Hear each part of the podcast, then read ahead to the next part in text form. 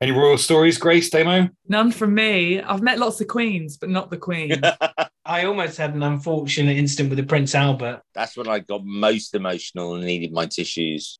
This podcast was recorded remotely and contains adult themes and language.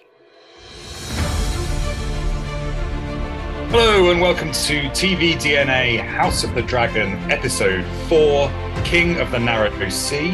My name is Adam Hemming, and I'm here with our very own Queen Consort, Grace Chapman, Guys, has anyone else got a bit of a political headache? the White Worm himself, Damien Cooper, Anyone fancy a spot of tea? and our own King of the Narrow Sea, it's Mr. Neil Shepek. Hi, all. I have to say that I had to watch this episode numerous times and I used a whole box of tissues. I found it so emotional. Seriously. What I found really interesting about this episode was the journey that Alicent's taking. I'm really interested as to where that's going to go because she's a queen that is doing her duty to the realm and to the sovereign and kind of looking after you know what what is um, demanded of her and obviously in the last week we've lost our own sovereign here in the UK and although Alicent has not done the same amount of years and servitude the Queen Liz did, you know, it, it just made me think of that. I think I think for a lot of us in the UK, we're we're very aware of the situation at the moment.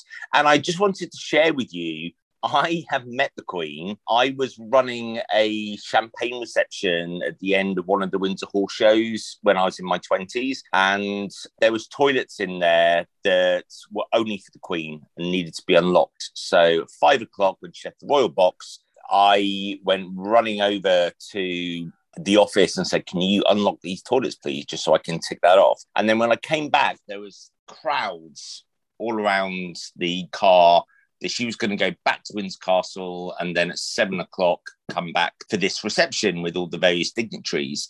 But as her and Prince Philip walked towards the car, they deviated and went into the marquee. So I then started running through the crowd saying, Let me through, let me through, which in our terrorist era, I'd have probably have been shot. But Colonel Blah Blah or Brigadier, whoever it was, was like, get in there, get in there. So I went into the room and it was just me, the Queen, and Prince Philip. And I was like, I wasn't expecting this. And I wanted to explain why nothing was ready for them. So even though I'd been taught that initially you wait for her to talk to you and then you use your majesty first and then mom after that, I just blurted out, You're a little early, mom. so I kind of castigated her the, the, the, minute I spoke to her. And yeah, I could have ended up in the tower, but it was only us. Both of them just gave me a wry little smile. And Prince Philip just looked and said, Well, it seemed rather silly to go all the way over there just to come all the way here. So we just want to come here. and I, outside, I could hear the various colonels and brigadiers on the radios getting all the dignitaries. Right, you need to be here two hours early now. And then um, once it all was working fine, which was cool, Prince Philip, I caught his eye and he looked at me with a kind of wry smile as if to say, uh, We fucked you up there. And that's a really fond memory that I have.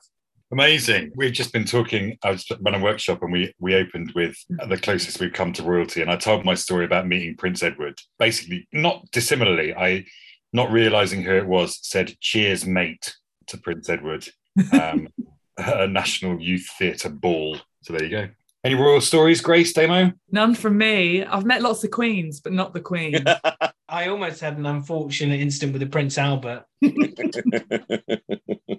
um, but we're not going to talk too much about the Queen, other than to say, you know, very sad, obviously, that she has she has left us, and what an incredible woman and an amazing amount. I mean, to be in one job for seventy years, pretty huge achievement. So yeah, but House of the Dragon, eh? Well, okay, so we open up with Rhaenyra holding Daemon's necklace, which was foreshadowing a lot of stuff. Yeah, I mean, we basically went into Westeros's version of a dating app, didn't we? I have never used them, so I don't know whether she was swiping right or left, but there was definitely it was all going in one direction. Lots of mismatches going on there, I think. I think she was constantly swiping left. And then we've obviously got Lord Beric Dondarrion, and we know of another character over a century later of that title, but boring Rhaenyra. And we're at Storm's End's castle while she's doing her tour around Westeros. Yeah, there's a nice bit of banter between the Blackwoods and the Brackens, and this is something that runs throughout the books, and that those two families have a huge rivalry. So I thought it was great, great to have that kind of that the guy on the sidelines jeering at this young young boy who then stabs him. It serves him right for calling him a craven. I love that baby Blackwood killed a Bracken. Yeah, he was a dickhead. He deserved it. But yes, Rhaenyra's marriage tour is cut short. She's had enough of it all, and she gets hazed by Caraxes on the way home as Daemon is also returning to King's Landing. And we're about a year later, I think. So after all of that, it's taken it's taken Daemon a year to get on his dragon and, and fly back to King's Landing. Rhaenyra's been on a, a tour for about a year. I mean, we won't dwell too heavily on the on the timeline, but yeah, that's where we are. The smaller time jump this time around. It was enough time for a haircut. Yeah, that's probably what he spent 11 months doing, right? Yeah, I think so. Just if, if we are going to bring that up, there's quite a few scenes of some phenomenal, like floppy curl that he was kind of moodily looking through that I enjoyed very much. That floppy curl's going to have an Emmy nomination in no time. it's going to get nominated for Best Supporting Curl. So, uh, yes, everyone's back at King's Landing. Daemon's accepted back into the fold as he, he offers his crown over to Viserys. They dubbed him the King of the Narrow Sea, which feels like a little bit of an innuendo. I mean, we had innuendos a go go in our last podcast recording. He's handed over his crown to Viserys and he gets welcomed back. Also, getting on again are Alicent and Rhaenyra. There's some some nice chat between the two of them. But before we get to their chat, something I, I want to raise, and apologies if we already have covered this. Before he says all of this, Daemon gives him the hammer, is it? And says, add this to the throne. Is at that point I realized how much bigger the throne is in this time period compared to Game of Thrones. We've got swords everywhere, sharp spikes. It takes up the whole roster, I guess. Whereas before, or should I say later on in Game of Thrones, it's literally just the throne. Everything else has disappeared. Well, all, all of the side swords, as it were, a sea of swords around the throne itself. Well, it's meant to be a, a, throne of a thousand swords, so it's a little underwhelming almost in Game of Thrones when there aren't quite that many swords there. Each sword is representative of someone that they have conquered. So that's kind of why there are so many in this. The Targaryens came over and they basically conquered the whole of Westeros. And with the embrace between the two brothers, do we think that's genuine? I certainly felt it was with Viserys. But what do we think about Daemon? I thought it was very showy. I was kind of expecting that, you know, the way he walks off with him, I think holding him under the arm rather than arm around his shoulder is like, just you wait till I get you away from the court and I'll tell you exactly what I really think. but we didn't get that, sadly. They were all having a, a gay old time in the garden, weren't they? Yeah, and this is something I wanted to talk about. Those brothers back together was so annoying. like I felt like they just regressed to like teenage years, kind of taking the piss out of everyone around them. They like laughed at Alicent for m- mentioning the tapestries. They shot Rhaenyra down. But what I kind of liked about that was it was almost a way to kind of get into Alicent and Rhaenyra's friendship growing again because there's been a couple of moments, uh, both this episode and the last episode, where they've kind of backed each other a little bit publicly. Rhaenyra saying, I'm going to go see the tapestries. That sounds great. And Alicent in the last episode, I think she said, you know, Rhaenyra would make a great queen or is the right heir or something like that. And it's nice to see that even though they're kind of estranged, there's still that bond there between them, which kind of when they're faced with, you know, ridicule or kind of being put down for being a woman, it's it's nice. I'm I'm really happy to see it.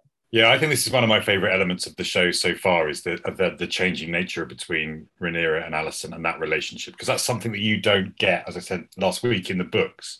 The kind of that you know that to and fro, and I think it would be a really interesting thing going forward. But something I wanted to pick up on from earlier on in the episode is that in the first three minutes we get the c word and we get twats. I'm no prude, but I was just like, this is a little bit much for me going into this, you know, going into this episode, but in a way, it kind of leads us up for the behavior of those two two brothers later on. To echo what you both, it's going to be one of the interesting dynamics as it goes forwards between the two of them, and and I guess it's a case of ovaries before broveries, right? Damn straight. I also think it's notable that Viserys is also drunk again. That's clearly going to be. I mean, that that's a very Robert Baratheon kind of storyline going back to Game of Thrones. But I think that's going to play its part. That's not there by accident. Yeah, the angry and alone king who drinks is quite the trope in Game of Thrones, and in some ways, it's quite nice that they keep some of that character development through all of it that that's a bit of a, a stereotypical character, but I think it works. It definitely works. And both times because they've lost the love of their lives, right? So Robert Baratheon was in love with Lyanna Stark, and and clearly Viserys has not dealt with pretty much forcing his his wife to give birth until she died. We then see Viserys in his bath. He's got legions all over his skin. He's lost two fingers again suggesting to me with all of his drinking as well that he's not going to be around much longer. That that's that's my general feeling. Drink self medication, right? Yeah, definitely. I think that's a good prediction, actually, whether Viserys is going to last the series or even last the next few, because that would be that would open it up, right? I mean, without him having maybe publicly. I mean, I know he said Rhaenyra is his heir, but there might be a moment where he publicly kind of says, "I need to think about it a bit more," and then kaput. All it's all up for grabs. I think that's a great prediction. I can see that happening. Well, the thing is, I think with Game of Thrones, we knew about the White Walkers right from the very first scene. Like the threat of the White Walkers was always the kind of thing that we were leading towards over all the series. Whereas we don't have that with the House of Dragons. I've not read the books, Adam, you have, so maybe there is. But at the moment, we're not being teased with a kind of climax in the way that Game of Thrones did. Yeah, if, if I'm being hypercritical, I'd say that it's probably look, lacking that super narrative, right? Of, of of what is this show about, and what are we kind of where are we going, and where are we aiming for, and what's going to happen, and we kind of don't have that necessarily. And that's not maybe that's not a bad thing. I mean, I thought the crab feeder was going to be that. I thought that's what they were sort of building up to, or they kind of the way they introduced the crab feeder felt very like the way they introduced the White Walkers, and then clearly wrong. and then again, before Rhaenyra finds the map that Damien's left for her, we also hear that Corlys is marrying his daughter to the son of a very wealthy person in Braavos, and that's put more pressure on the Targaryens to find a similar marriage. I think his name was Lord Patatas, wasn't it? Patatas Braavos. Lord Corlys and, and Daemon, not not to be confused with our very own Damien. Yeah, lots of well, I mean, later on we find out that they the king does make his own match with the sea snake. But yeah, let's let's cover this Daemon and Rhaenyra in the bowels of King's Landing. In Flea Bottom. In Flea Bottom. amazing carnival. I mean, I swear when she ran out of that door and ran down and he met her in a cloaked, as a cloaked figure, I thought he was going to utter that immortal Titanic line, want to go to a real party? That's the energy. I'm going to say, and I wish I predicted it earlier, but at that point, I honestly did predict watching it that the two of them would get together. The lovely play within a TV series, the small folk do not rate her very much as a potential queen. And I think Daemon was kind of showing her that without him, perhaps she doesn't have much of a chance of winning people over. And she doesn't seem that concerned with it, but he's saying it may well be a bit of a problem. But it feels like Daemon is maneuvering her a little bit within all of this, that there's kind of purpose. This he's not just taking her out for a for a good time on the town. He's got ulterior motives. I think what was also interesting was in Game of Thrones, females were allowed to perform, whereas at this point of time, they weren't. And that's obviously very reminiscent of, you know, kind of Shakespearean speaking, Jacobean times, and later on, once we get to the Restoration. And there's definitely was some females performing in that pleasure house, though. there certainly were. That's when I got most emotional and needed my tissues. The bit I really enjoyed in that theatrical scene was when they were talking about who would be the best heir. And when they talked about how Rhaenyra was a bad choice, that she was kind of like, boo, rubbish. It was a little bit like Henry V before Agincourt, that kind of sneaking out and finding out kind of what the real people thought, if that makes sense. Yeah, I really loved it. And like you, Adam, the whole time I was like, what does what does what what's his play here? Like Daemon, it seemed to shift like quite a lot. I knew he was being manipulative because he's Daemon, right? But he was being a massive prick tease, let's just call it what it was.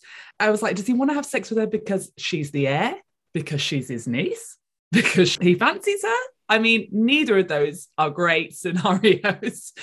But I think obviously the conversation that he has later with Viserys, we get a bit more of a sense of, you know, that there was some, yeah, that he might have just wanted to, because she's his heir. But I loved being in the pleasure palace. I love the naked interpretive dancing. You've upgraded it from a pleasure house to a pleasure palace. Was it not a pleasure palace?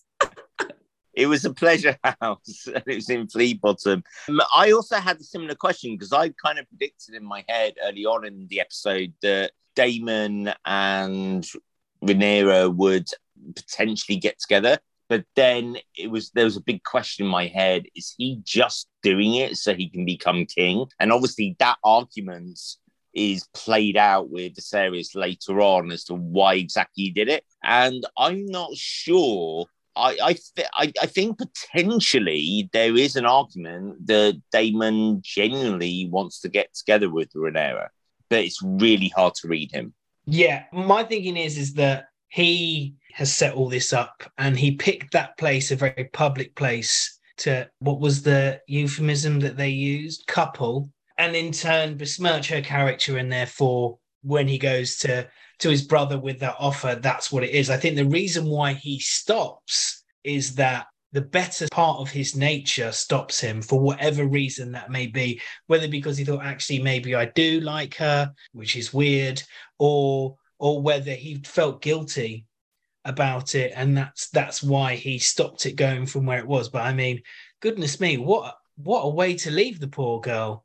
Trousers down, blouse open in public. Gosh. There's a very deliberate removal of her of her hood, right, to reveal her hair that he does. And there's a line later on, I think, where Viserys talks about the blood of the dragon being chaotic. And I think he's just if I if I reveal her in a brothel in King's Landing, it will cause some ripples, and I will then be able to sort of make something out of out of all of that. And I, yeah, I think it's really interesting as to the, the reasons why he stops. I mean, we've we talked about the fact that incest has been teased throughout this, and it's been kept in our minds. And and you know, incest is something that the Targaryens have a big, big history with, and don't see as a problem, don't see as a massive issue. But I wondered it, whether it was that actually he likes her as a person, as a niece. You know, he's he has a fondness for her that he didn't want to you know, although he's really setting her up to be in a bad situation. But he does have this kind of thing of being dissatisfied with sex, doesn't he? That's kind of been a Daemon thing throughout the episodes we've seen already. I think there's a genuine chemistry between Daemon and Rhaenyra. When they were chatting Valyrian to each other, you know, this kind of secret language that only a few of them in the court can speak. I do think there's something there, and I quite like the ambiguity of whether he's doing it purely to gain power or whether he's doing it because he actually likes her. And obviously, she has an attraction to him as well as to Christian, which we'll no doubt come to. But I didn't see it as purely power gain. I, I, I think there's a genuine chemistry between the two of them. I mean, yeah, I wonder if he recognizes a lot of his trait in her. Like the fact that they were both like, I think she said, or he said, we're both uncomfortable in this home. And the secret language, they, I think, I wonder if there was a moment where he pulled back because, I don't know, they, yeah, maybe that he sees they're too similar or I don't know. It was a really interesting moment, I think. And it's great that we're not sure, I think. Yeah, I agree, and and it's, uh, saying about the ambiguity. It's like there's an almost moral choice that he takes not to go further than a snog. Well, I think he's done what he needed to do in, in a way. I don't know. Yeah, I agree. I mean, talking about the moral thing, I mean, he, he still took his niece into a, a brothel in the middle of an orgy, pulled down her trousers, and pushed her up against the wall. I mean, it's it's not good any way you look at it. Let's be honest. I, I think it is that it's mission accomplished, and before he went any further, his his better nature kicked in. Well, get ready for some euphemisms because whilst all of this is happening, it's intercut with scabby old Viserys requesting his queen's presence. And at the end of all of that, it's it's pretty clear that pest control is needed in the royal chamber. And I'm not just talking about the rat on the top of the bed. I mean, it's it's really progressed, hasn't it? Did we see those scars when he was in the bath? I don't think we did. Did we? See- uh, We did see those scars then, right? I just didn't notice. I was too busy going two fingers. Scars. Sorry, lesions. Yeah, yeah, yeah. I was I was obsessing about two fingers. You can all be guilty of that.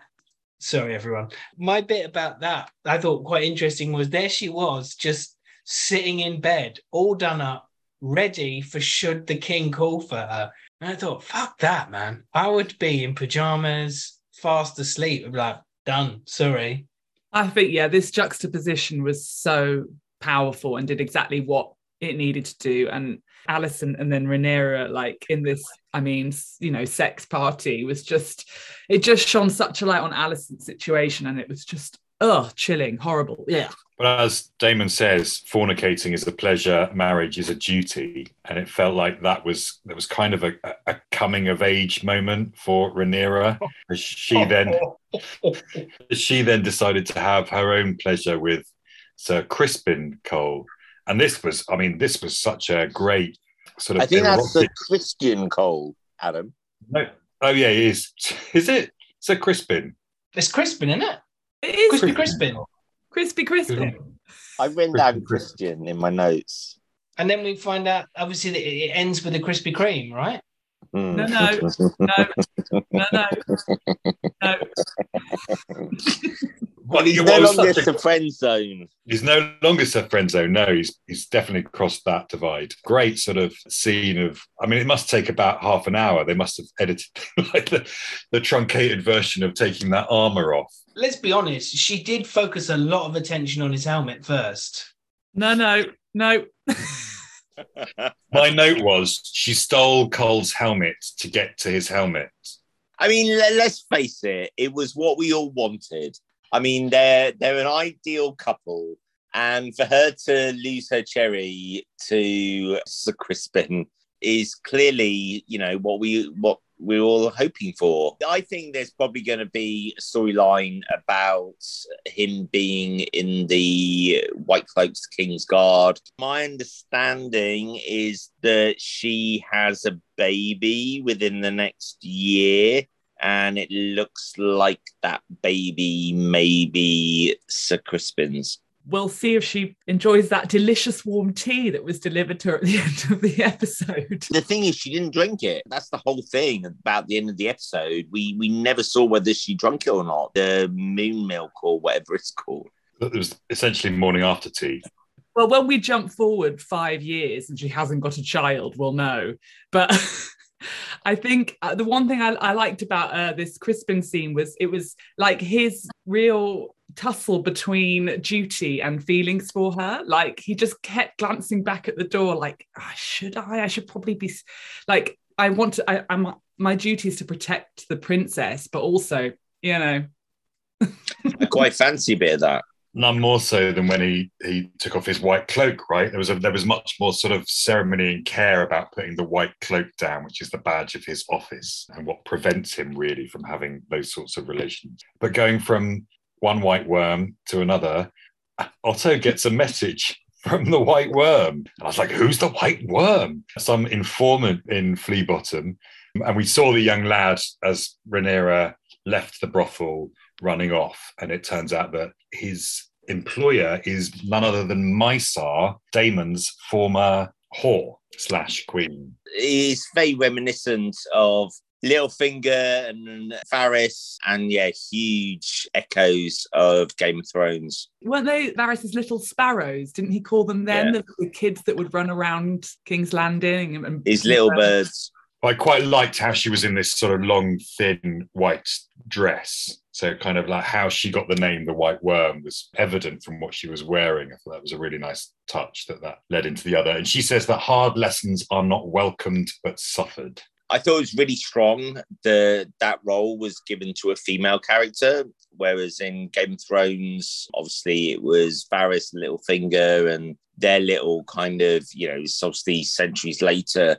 The the fact that the person who held the power was a female, I, I thought that was an extra strong addition to the House of Dragon just a clarified point. So the white worm was Daemon's wife. I thought the white worm was that little lad. No, no, the white worm is Mysaria. Sorry if I haven't pronounced that right. But basically, the woman who woke him up when he was in the tavern. There's a point where someone comes in and tells Otto there's a there's a message from the white worm. And then the, the young lad comes in. And then the next scene, we see that young lad giving money to, I would pronounce it as, as Mysar, M Y S A R is how it's written but I may have that wrong. So that kind of link is that Otto has paid the young lad, he's then given the money to her, so that she is the white worm. It's interesting how how long the Otto and Mysaria or Myser or however we're going to work out how to pronounce it. It's interesting how long that they've been working together. Yeah, he says later she's never given him bad information, bad intel. Although this time, you know, the intel is that Daemon and Rhaenyra coupled in the brothel when actually they didn't. And so the, the, the conflict that comes towards the end of this episode is that Otto believes one thing to be true. Rhaenyra is, is adamant that that didn't happen and she's she's right and that it didn't. But it brings her and Viserys to a head and their their discussions. And Viserys said it doesn't matter whether it's the truth or not, but you have to marry now. You have to do that. And she counters that with, right, well, you have to get rid of your hand, Otto Hightower. I didn't see the scene where they brought it to a head. Wasn't that some of the interpretive dancing in the Pleasure Dome? Please, Pleasure Palace.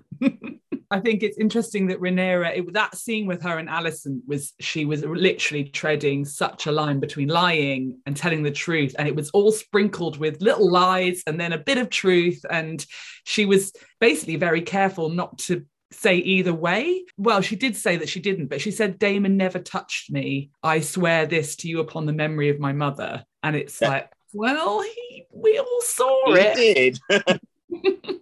I mean, she did play with the truth to be fair, they didn't even get to second base, did they? No, but Daemon basically says to his brother they did. Again, it's all of, all the sort of rumor and, and hearsay and, and all the rest of it. But I think the fact that she entered the brothel is enough for whatever people want to believe. She was seen in in and coming out of the brothel, and she was seen there with Daemon, So people will believe it no matter what the truth actually is. Talk about the Daemon and Viserys scene, I mean, a hangover from hell or what for Daemon.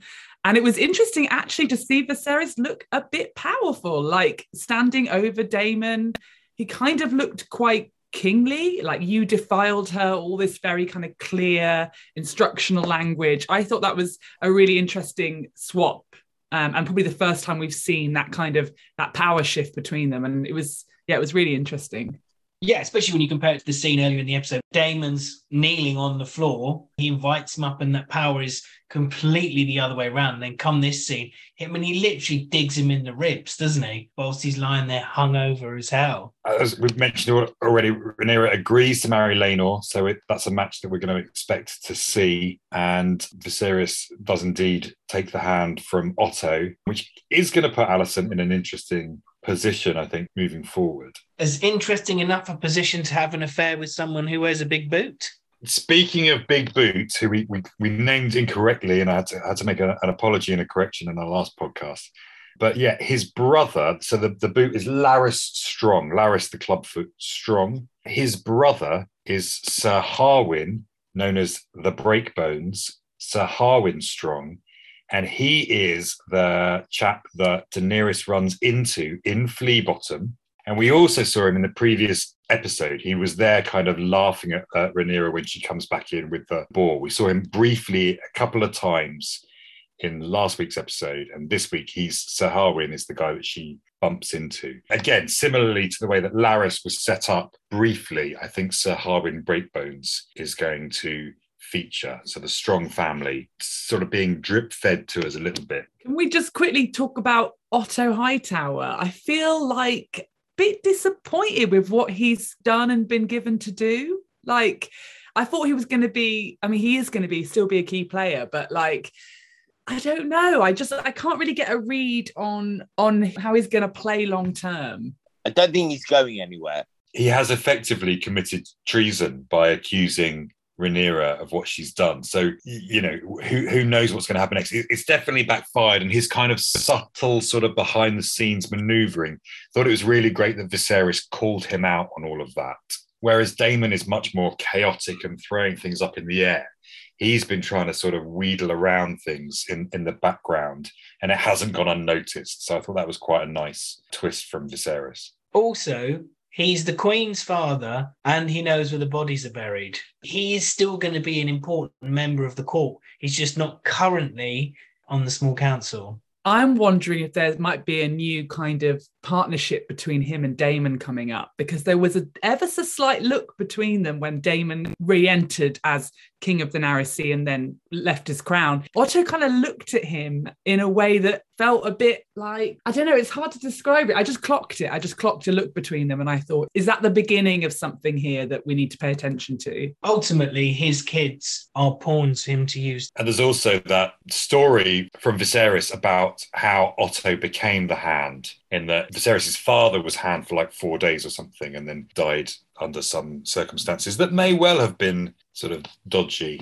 I think what we've been left with though is the moon tea that has been served on the king's request to Rhaenyra. And if she doesn't drink the tea and she ends up giving birth to Sir Criston's child, we're going to have yet another illegitimate kid involved with the Game of Thrones in the same way that we've had with Joffrey and Tommen and all the others. I also thought that he was a really interesting message that Viserys sent Rhaenyra, which is, I don't believe you. Grand. That I think is the episode. Let's talk about what else we've been watching. How about you, Grace? Just two things I've been watching. The first is Bad Sisters. I know, Adam, you've been watching some of this. I don't know about Neil and Damo, but I'm really enjoying it on Apple TV. It's brilliant. Kind of a comedy drama about four sisters who, well, kill. Shall I tell them that? Is that a spoiler? Probably not. We don't, we don't know, but basically, there's five sisters, and and one of them is married to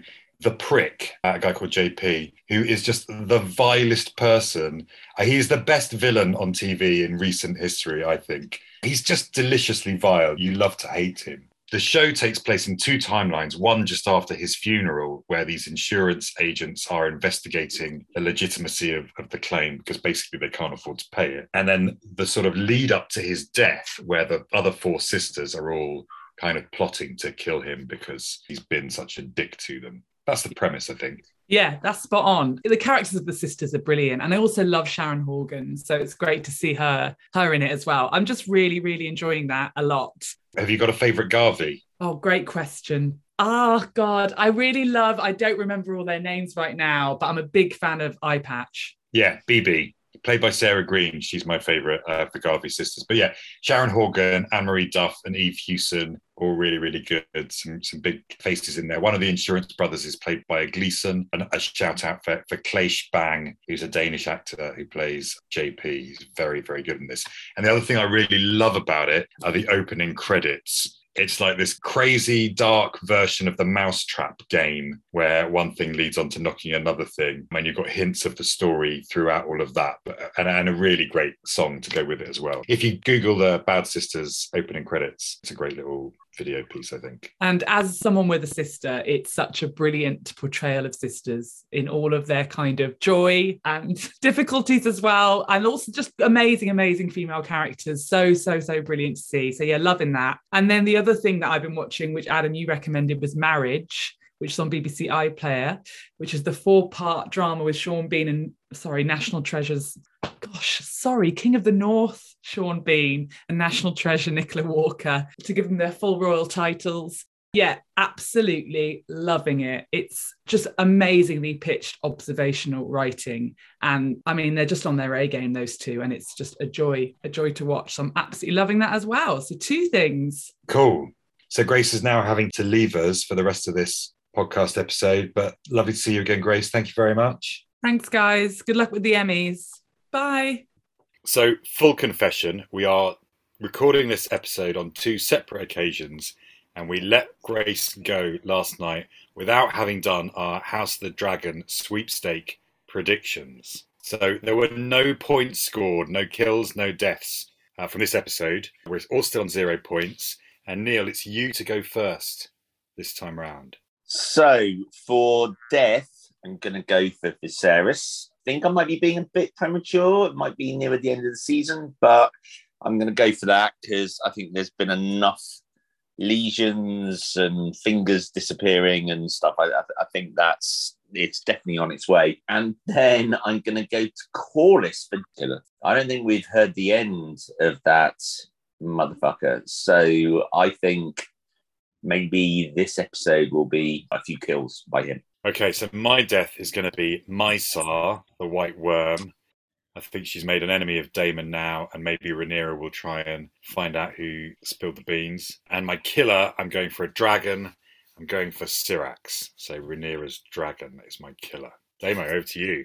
Right, yeah. So I'm not entirely sure anyone big will die, but I've gone for I think my most likely death, which is Otto Hightower, and for killer, none other than Sir Krispy Kreme himself. Excellent. Good good picks, I think. Good picks all round. So here are Grace's picks. Got a little voice note today from Grace with hers. Hey guys, so for my killer, I'm going to go with Daemon and his supporting curl. And for um, my death, I'm going to go with the crispy Cole. Something of a revenge killing for the cherry stealing.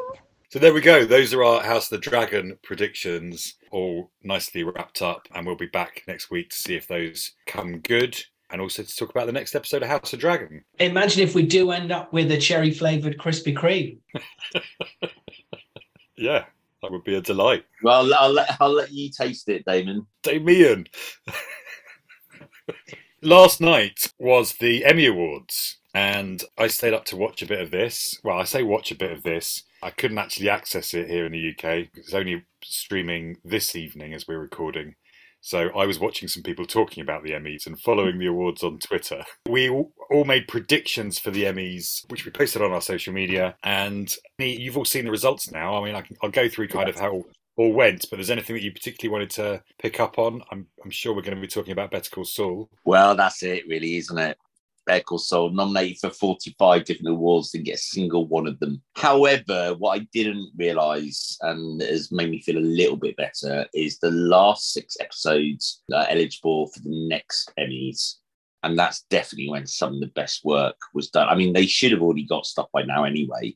And um, I'm really disappointed in that. But I know that there's still a chance for particularly Bob and Rhea to get what they deserve. I was actually seeing those results. I was inspired by our new Prime Minister, uh, Liz Truss, when I when I saw them because I thought that is disgusting. yeah, I don't know what it is with Better Call Saul because I was thinking maybe it was because it was half a season that they were looking at, but then they've not won in any previous years, any single Emmy that they've been nominated for. So Emmy voters must just not dig this incredible, incredible show. I think it's also possibly, and I don't want to sound like a snob about this, so inevitably I will. I don't know if it's because the show is so nuanced and you kind of have to be fully on board to really get everything out of it. And you thinking some of these people who are voting have to watch, if they're doing their job properly, have to watch so much TV and they might only be dipping into one or two episodes. And for Better Call Saul, it's the small things that make that show so amazing. The level of detail and care that goes into every department's work is why it's such an exemplary show. So that's the only real reason I can see, other than an anti Better Call Saul conspiracy. I mean, the fact that Bob Odenkirk was dead for 18 minutes and then months later was back on site. And the way he played all three of the characters, the Jimmy is is just. I, I mean, I, I I find it actually quite rude that he hasn't been acknowledged. Rhea Seehorn has been amazing throughout the whole series, but some of her best work is in those last six episodes. So hopefully she'll get it next year. And I will say that, I, in much as we all are really passionate and love Better Call Saul and I think it's one of the best pieces of TV ever made. I don't think any of the winners of these Emmy Awards were undeserving of getting the award. There were some great performances, great shows across the board. It was a really, really highly competitive year this year, I think. Should we run through them fairly quickly then in, in the order that they were they were given so I can kind of update you on the scoring as it went as well. But it was fairly predictable to start with. The first two awards, Michael Keaton won Best Actor in a limited series for Dopesick, which I think Grace, Damien, and I all predicted. Uh, Neil didn't do the limited series or the comedy series. And then Murray Bartlett won for the supporting actor in a limited series for White Lotus, which was predicted by myself and Grace, but not by Damo. So we were two points up in the limited series and Damo on one point at, at that stage. I just want to hold my hands up. I only put predictions for the drama because I'd seen like one of the comedies and one of the limited series. So it just didn't seem right to make any judgments or predictions. But that's why I'm uh, I don't have an opinion on those two categories.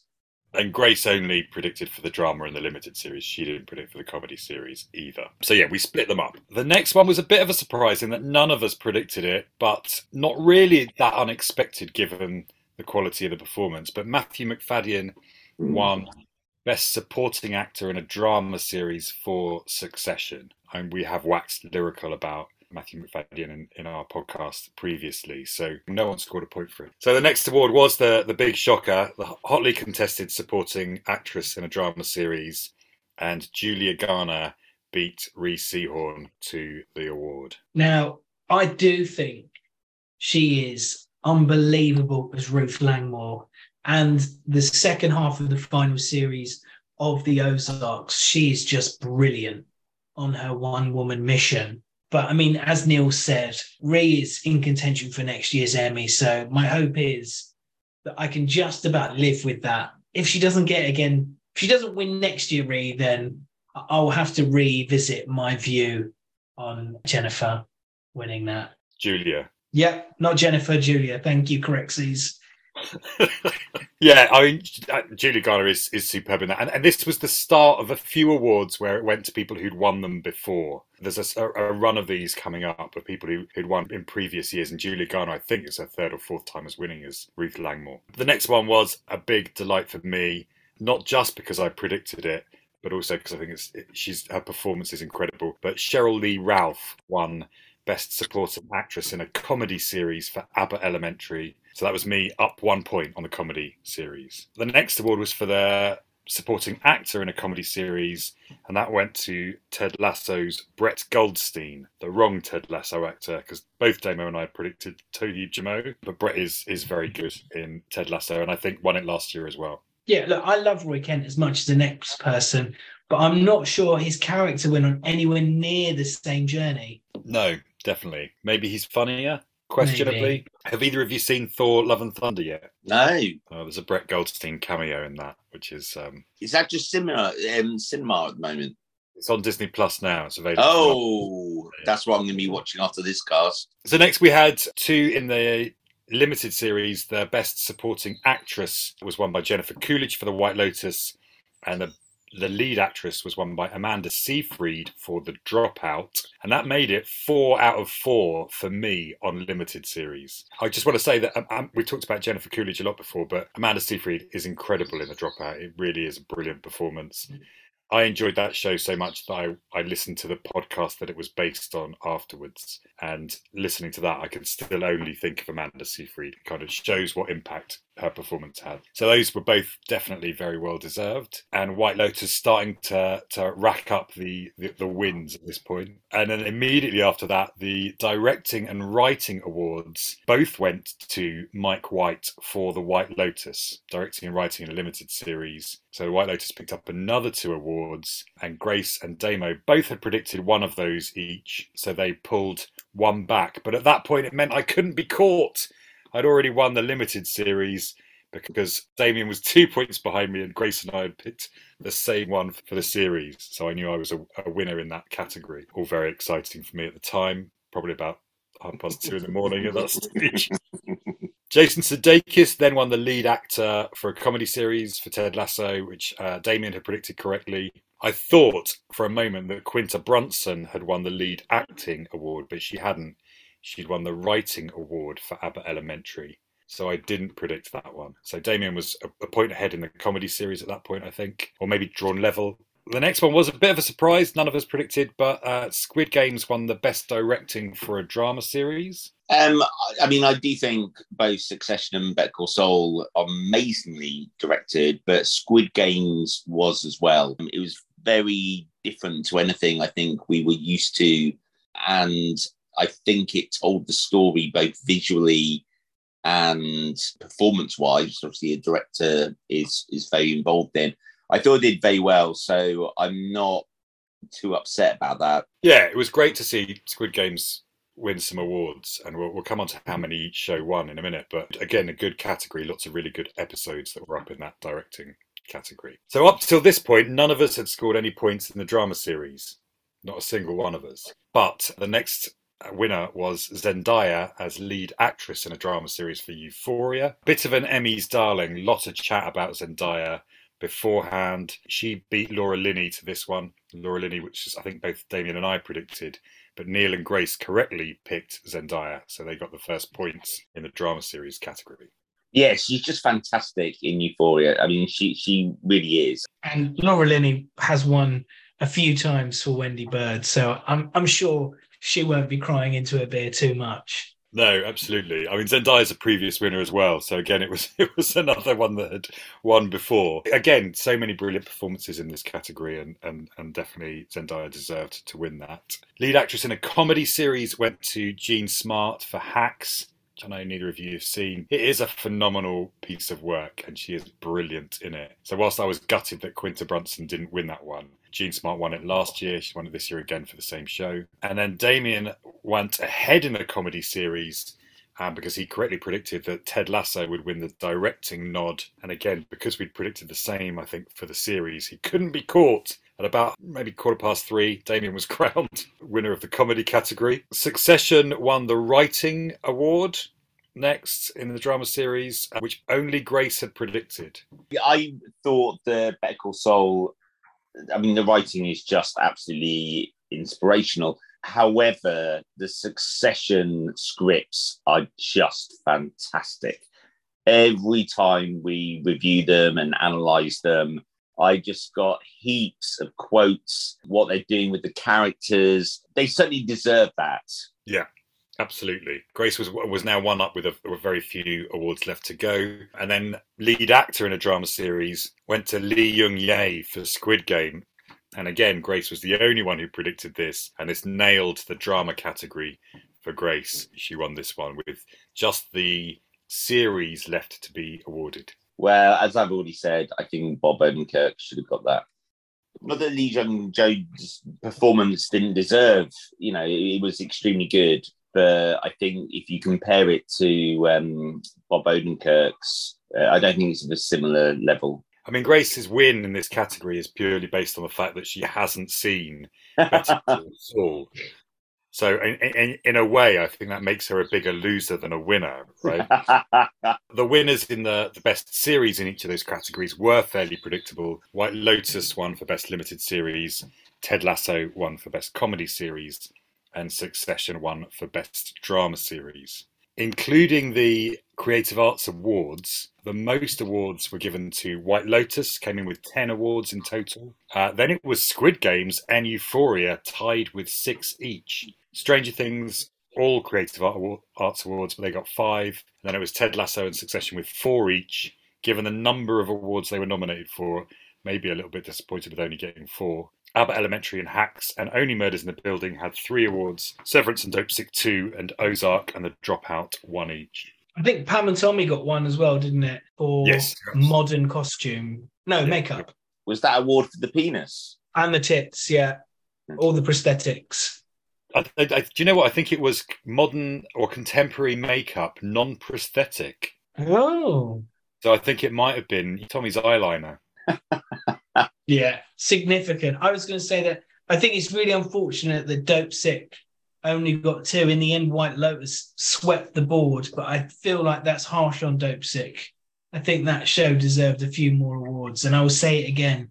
If you haven't watched Dopesick or White Lotus, watch them both and watch them now. I mean, I, would say all of those shows are, are worth a watch. Definitely, I, am now so so pleased. There was so much love for Abbott Elementary again on, on, the on the red carpet and and during the whole thing, and it was great to see them come from sort of nowhere really to pick up three awards. It's a network show in the states rather than a cable or a streaming show, and apparently there aren't many sort of big network shows. I'm not fully aware of how it all works, but is brilliant and deserves to be seen by as many people as possible. Great. So, what else have you chaps been watching? I've watched a couple of shows other than The House of Dragons and the Rings of Power or Power of the Rings or whatever they call it these days. I have carried on watching Raising Kanan uh, and the Rap Game UK, what I've been enjoying the most is the second series of Delhi Crime. So the first series came out whilst we were in lockdown, I believe, and it follows a, a police unit in Delhi as it deals with major crime. So this second series, a bunch of benchod have started attacking elderly people in their houses and bludgeoning them to death and stealing all their money. And the race is on as the people of Delhi grow tired of the police's inability to catch the perpetrators. I was worried for a moment when you started talking about that that it was going to be about smoked sausages and nice cheese, but it's not that sort of deli crime. Well, no, the problem with that is, of course, uh, the stakes are always too high. that sounds brilliant. Did you say what that was on again? Delhi Crime on Netflix. Five episodes in the second series, I believe. Probably the same. The first series is is um, based on a real case. There was quite a horrific uh, trigger warning uh, for sexual assault. Uh, there was quite a horrific gang rape on the back of a bus in India in 2012. And so in 2019, I think, or 2020, 2020 probably, was when the first series came out and it was based on that horrendous crime. Neil? I've started Rings Power. You enjoying it? Yeah, I'm enjoying it so far. I think I've watched two episodes now, so I need to get on to more of those. But no, I am enjoying it. Um, I think it captures the audience a lot quicker than the films do, unless you're a massive kind of Lord of the Rings fan. I actually read the books after watching the films, and they're quite it's like charles dickens at times they're they're kind of really tough to plow through there's so much more detail so if, if you become a fan of the world um i guess same with george r. r martin and with game of thrones but no yeah i i am enjoying that i've got two episodes left to watch of what's it called see in my head i want to say ahsoka but i don't mean ahsoka Adam, help me. You said it was really good. What, and what think what's in it? What happens? It's animated. Arcane. Arcane. That's it. Yeah, so I've just got two more left to watch that, and I understand uh, a second series is is in in the making. But yeah, they're pretty much the only ones. I was actually going to try and finish that tonight, but I think it's going to be Thor for me. Yeah, I watched the Thor film. I, I, yeah, I mean, I'd finish Arcane maybe, and then leave save Thor. But it's up to you. What I have been watching is Cobra Kai. Um, I thought I was watching this fifth season. I thought maybe it's finally run out of steam because I had to wait until episode five for Paul Walter Hauser to appear. Stingray certainly now has added creepiness, but that's when all the good stuff came back. Episode five, full of gags about 80s references and Johnny being stuck in the past, flashbacks to the original films, teen angst, plot twists, and of course, karate. Was it a case of wax on, wax off?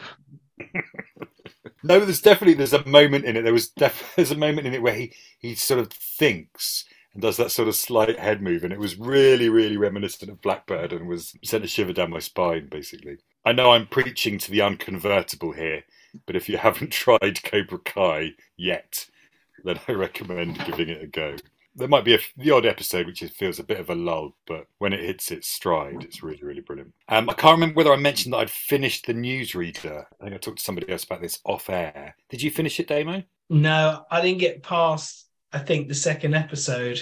It's got a really lovely, highly satisfying ending, I would say. So I think it's worth worth sticking with and getting through to the end. Yeah, I thought it was a nice mix of comedy and drama. I'd watch a second season of it in a heartbeat. I think I enjoyed that one. The other show that finished was The Resort, which I have discussed before. Luis Guzman shows up in episode six, which is always brilliant. And it all ends very unexpectedly, although it's thoroughly enjoyable. It's kind of a mystery comedy. You've got Kristen Milioti, William Jackson Harper, Skyler Gisondo, Nina Bloomgarden, and Nick Offerman.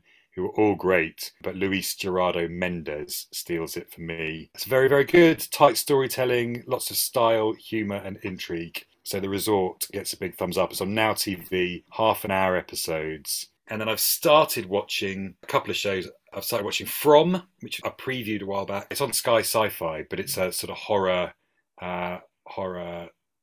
It's a horror, basically, uh, with starring Harold Perrineau of Oz and Lost, Catalina Sandino Moreno from The Affair, and I think it's either Owen or Ian Bailey who was in Band of Brothers. Yeah. Also, just as another important character that Harold Perrineau has played, Mercutio in Baz Luhrmann's Romeo and Juliet, because he, he is phenomenal in that. He's so good. I mean, it's so good in everything. His character in Oz is, is one of my favourites. Similarly with Lost, but yeah, it's great, really great because I haven't seen him on, on screen for a while. But there's a whole other village of characters. It's, it's a big, big ensemble show and lots of characters to get your head around. But uh, this basically this this village, uh, no one can leave the village. You're stuck in one place. The road that leads out leads you straight back in again. And at night, the monsters come. You're safe if you're inside but they have psychic powers and they try to persuade you to open the doors. And when that happens, it's pretty gruesome. The monster reveal is very cool, builds tension well, but it is it's quite horrific. So if you're if you're not into the horror stuff, it's probably worth avoiding. But some good early world building, um, decent script. A few well-worn tropes, but I'm going to continue watching this one. It's available on Now TV and on, on Sky. I've also started watching Surfaced on Apple TV. I'm not going to talk about it loads. I'm enjoying it. Script isn't quite up to par with most of the other Apple TV stuff. Have I finished anything else? Oh, I watched Boiling Point. Have you both seen that? I know you have, Damo. With National Treasure Stephen Graham. Yeah, it's like, it's kind of a TV film. It's on Netflix, but it's all one single shot. So the whole thing is done with one one camera shot, and it's about this chef in a restaurant who's dealing with all sorts of, of strife, and it's kind of the goings on in there. Felt it took a little while for him to reach the the boiling point, but when it did, it was really good. Enjoyed it. It's, it's definitely one to watch, and I highly, highly recommend that you put your phone in another room, don't allow yourself any distractions, and whatever you do, do not pause. Yeah, mm. it has to be watched in one because it relies so much on the tension building. And finally, I finished Big Boys. I mentioned it, I know, a, a while back, but we mostly joked about Big Boys. Uh, and I didn't really say much about what it was about, but it's basically two young lads being thrown together in this accommodation. They didn't get rooms in halls, so they're left in this accommodation in their first year at uni. Jack is a gay man who's lost his father, and Danny's more of a sort of laddie lad with some sort of underlying other issues. Um, and it's kind of about the bond that these two very, very different characters have. It's a really, really gorgeous show. It's very, very funny and yeah, thoroughly enjoyable. That's available on Channel 4. Uh, there's a couple of bits coming up I did want to just quickly touch on before we finish. So, The Handmaid's Tale season five is out tomorrow in the US, but it seems like we're going to have to wait a little bit longer for that. The trailer suggests, Elisabeth Moss has said, it's an action packed season, and it's now been announced that season six will be the end of the show. That's news, but not necessarily something coming soon. Um, but Andor is is really imminent now, isn't it? Twenty first of September. We're getting the first three episodes on Disney Plus. Yeah, I can't wait. I really cannot wait. The trailers really excite me. Not quite worked out. What is it? Peter Skarsgård. Stellan Skarsgård. Stellan Skarsgård.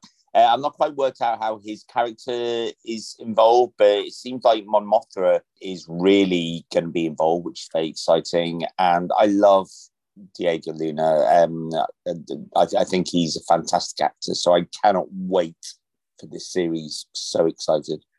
And you've got Fiona Shaw and Forest Whitaker also mm. appearing in this, apparently. Yeah, um, it'd be great to see. What what was his character's name in Rogue One? Saw Gerrera. Yeah, yeah, I'm really looking forward to that. Yeah, it's the story of uh, Cassian Andor's formative years of the rebellion and his difficult missions for the cause. It's going to be 12 episodes, this one, Neil. Yeah. Also, they're advertising it as the start of the rebellion, how it all forms. So, you know, that's really going to fit into the Star Wars universe and fill in, no doubt, a huge amount of gaps. And if they do as well as they did with Rogue One and also all the other Obi Wan and Mandalorian, it can only be f- fantastic viewing, certainly for Star Wars fans. Looking forward to it. So, 21st of September, we get the first three episodes of that. I think that's all I have. For, there's a few bits I've missed of, of shows that have come out, but it's just been hectic. So, if you've seen something that you're enjoying that we haven't talked about and you want to recommend to us, then you can get in touch at TVDNA Pod on all of our social media or email tvdnapod at gmail.com. Now, my boy Otis has been watching some stuff, Damo, that you recommended to him. Your uh, Giggle and Fizz Club? Oh, I can't hear you. You're mute. You're mute, Damo. Classic, classic Zoom banter. Yeah, the Dazzle and Fizz Club, which is a new app which is uh, educational, educational and entertainment for kids aged three to seven, uh, of which I am one of the stars. So you can find that currently as the day recording, the 13th of September 2022. It is available on Apple and should hopefully be available on other smartphone devices soon. It's not to be confused with Neil's app, the Fiddle and Jizz Club. Are you all of the um, all of the subscribers? Have you watched it? Is is that why I've got over a thousand watches? Is that because Yeah. of you? Yeah, it's all it's all me, Neil. Yeah, you didn't think anyone knew about it, but it was I found you out. Well, I do have I do have a little treat for you, Damo. A little um, review from Otis. So, what did you think of the Dazzle and Fizz Club? It was great. You enjoyed it. Yes. What was your favourite video? Um, the maths one. The maths one. Yeah. Was that was that Dan and Damo? Yeah. The counting bees. Yeah. What did you like about it? That it had um lots of maths, and I'm so interested in maths. Yeah, and would you recommend the Dazzle and Fizz Club to other people? Yeah, maybe. yeah, maybe. What do you think they could do differently or better? Um, one up to one hundred. One up to counting up to one hundred. Yeah. Okay, that's a good test for them, isn't it? Or one thousand. Okay, brilliant. Oh, Otis, well, how adorable. And obviously a man of excellent taste. But yeah, he's got his first badge, so he's, he's watched over 10 videos already. So yeah, he thoroughly enjoyed the app. So thank you for recommending that. Um, kept him busy for the best part of Sunday. Brilliant. Well, that means he's got at least one dazzle to put in his fizzometer. Let's hope he carries on filling it up. And what about my jizzometer? The problem with that, uh, Neil, is, is that it's it's very easy to, to to fill it up, but then once it's filled up, it takes quite a while uh, to fill up again. Grand. I think I think we're nearly there then, aren't we? Is there any any other business that we need to cover? Oh, British Bake Off's on tonight. Um, so I'm going to looking forward. I'm going to try and watch that with Phoebe. Um, but new season of British Bake Off starts this evening, which is very exciting.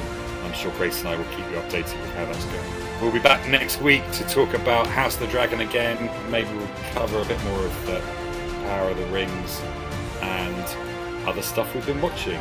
Cheerio, bye. Bye. And someone threatened to chop off her hand. Right, in King's Landing, we pay for our pleasure. Mm. we certainly do. Just a clarity, clarify. Uh, bye.